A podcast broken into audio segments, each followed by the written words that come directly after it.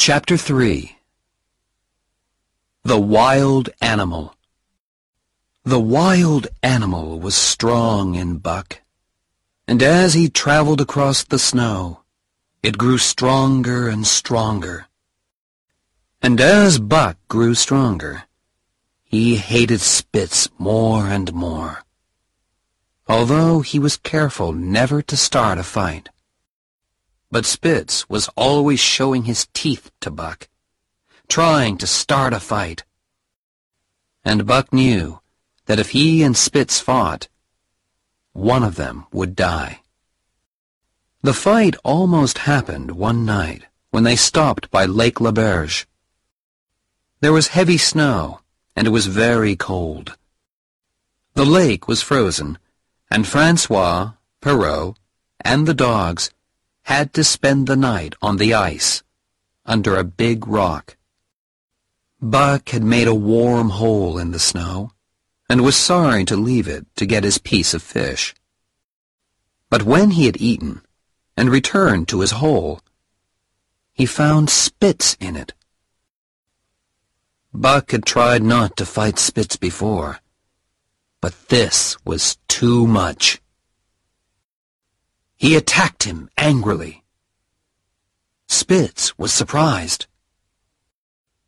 He knew Buck was big, but he didn't know he was so wild. Francois was surprised too, and guessed why Buck was angry. Go on, Buck, he shouted. Fight him, the dirty thief.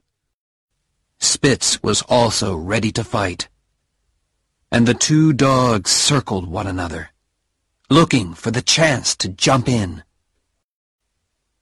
But suddenly, there was a shout from Perrault, and they saw eighty or a hundred dogs around the sledge.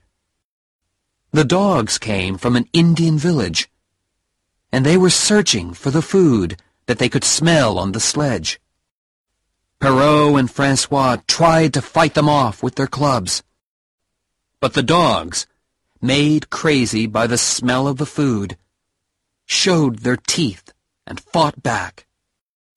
Buck had never seen dogs like these. They were all skin and bone, but hunger made them fight like wild things. Three of them attacked Buck, and in seconds his head and legs were badly bitten. Dave and Sol-leks stood side by side, covered in blood, fighting bravely.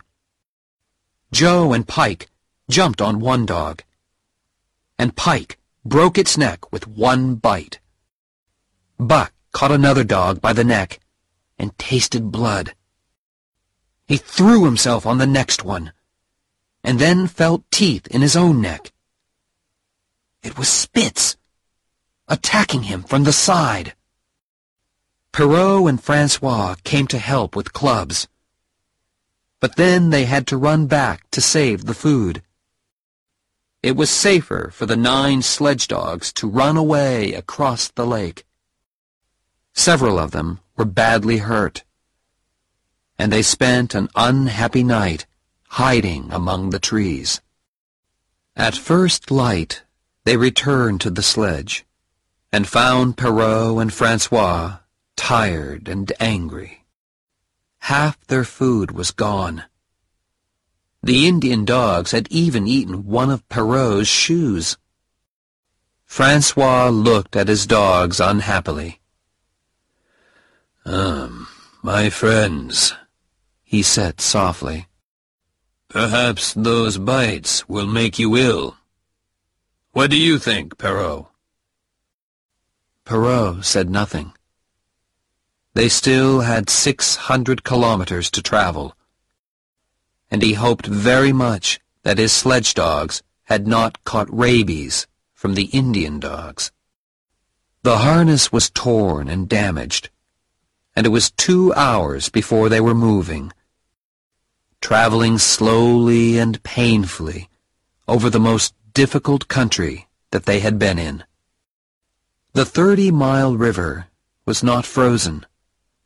It ran too fast to freeze. They spent six days trying to find a place to cross. And every step was dangerous for dogs and men. Twelve times they found ice bridges across the river, and Perrault walked carefully onto them, holding a long piece of wood. And twelve times he fell through a bridge and was saved by the piece of wood, which caught on the sides of the hole. But the temperature was 45 degrees below zero, and each time Perrault fell into the water, he had to light a fire to dry and warm himself. Once, the sledge fell through the ice, with Dave and Buck, and they were covered in ice by the time Perrault and Francois pulled them out of the river. Again, a fire was needed to save them. Another time, Spitz and the dogs in front fell through the ice. Buck and Dave and Francois at the sledge had to pull backwards. That day, they traveled only 400 meters. When they got to the Hootalinqua and Good Ice, Buck and the other dogs were very, very tired. But they were late, so Perrault made them run faster. In three days, they went a hundred and eighty kilometers and reached the Five Fingers. The other dogs had hard feet from years of pulling sledges. But Buck's feet were still soft from his easy life down south. All day he ran painfully, and when they camped for the night, he lay down like a dead dog. He was hungry but he was too tired to walk to the fish. So Francois brought it to him. One day, Francois made four little shoes for him, and this made Buck much more comfortable. Francois forgot the shoes one morning, and Buck refused to move. He lay on his back with his feet in the air until Francois put the shoes on. Later, his feet grew harder, and the shoes were not needed. One morning, at the Pelly River, a dog called Dolly went suddenly mad. She howled long and loud like a wolf, and then jumped at Buck. Buck ran, with Dolly one step behind him. She could not catch him, but he could not escape from her. They ran half a kilometer, and then Buck heard Francois call to him. He turned and ran towards the man, sure that Francois would save him. Francois stood, holding his axe, and as Buck passed, the axe crashed down on Dolly's head. Buck fell down by the sledge, too tired to move. Immediately, Spitz attacked him and bit his helpless enemy twice, as hard as he could. But Francois saw this and gave Spitz a terrible beating for it. He's a wild dog, that Spitz, said Perrault. One day he'll kill Buck. Buck is wilder, replied Francois. I've been watching him. One day he'll get very angry, and he'll fight Spitz. And he'll win. Francois was right. Buck wanted to be lead dog. Spitz knew this and hated him. Buck started to help the other dogs when Spitz punished them for being lazy. One morning, Pike refused to get up, and Spitz looked for him everywhere. When he found him, he jumped at him. But suddenly, Buck attacked Spitz. The other dogs saw this, and it became more and more difficult for Spitz to lead them. But the days passed without a chance for a fight, and soon they were pulling into Dawson City on a cold, gray afternoon. They stayed in Dawson for seven days. When they left, Perrault was carrying some more very important papers, and he wanted to travel back as fast as possible. They traveled 80 kilometers the first day, and the same the second. But it was difficult work for Francois. Buck and Spitz hated each other, and the other dogs were not afraid of Spitz anymore. One night, Pike stole half a fish from Spitz and ate it standing next to Buck. And every time Buck went near Spitz, he growled, and the hair on his back stood up angrily. The other dogs fought in their harnesses, and Francois often had to stop the sledge. He knew that Buck was the problem. But Buck was too clever for him, and Francois never saw him actually starting a fight. One night in camp, the dogs saw a snow rabbit, and in a second they were all chasing it with Spitz in front. Nearby was another camp, with fifty dogs, who also joined the chase.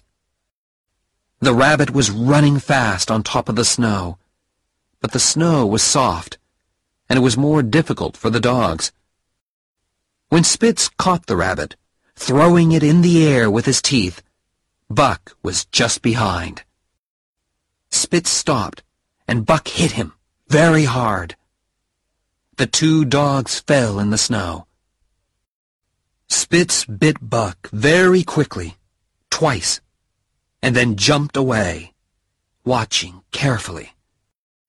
The time had come, and Buck knew that either he or Spitz must die. They watched one another, circling slowly. The moon was shining brightly on the snow and in the cold, still air, not a leaf moved on the trees. The other dogs finished eating the rabbit, and then turned to watch. Spitz was a good fighter. He was full of hate and anger, but he was also intelligent. Every time Buck tried to bite his throat, he met Spitz's own teeth. Then each time Buck attacked, Spitz moved and bit him on the side as he passed. After a few minutes, Buck was covered in blood. He attacked again, but this time turned at the last minute and went under Spitz, biting his left front leg. The bone broke, and Spitz was standing on three legs. Buck tried to knock Spitz down, and then repeated his earlier attack, and broke Spitz's right front leg. There was no hope for Spitz now. Buck got ready for his final attack, while the circle of sixty dogs watched and crowded nearer and nearer, waiting for the end. At last Buck jumped in and out. And Spitz went down in the snow. A second later, the waiting pack was on top of him, and Spitz had disappeared. Buck stood and watched. The wild animal had made its kill.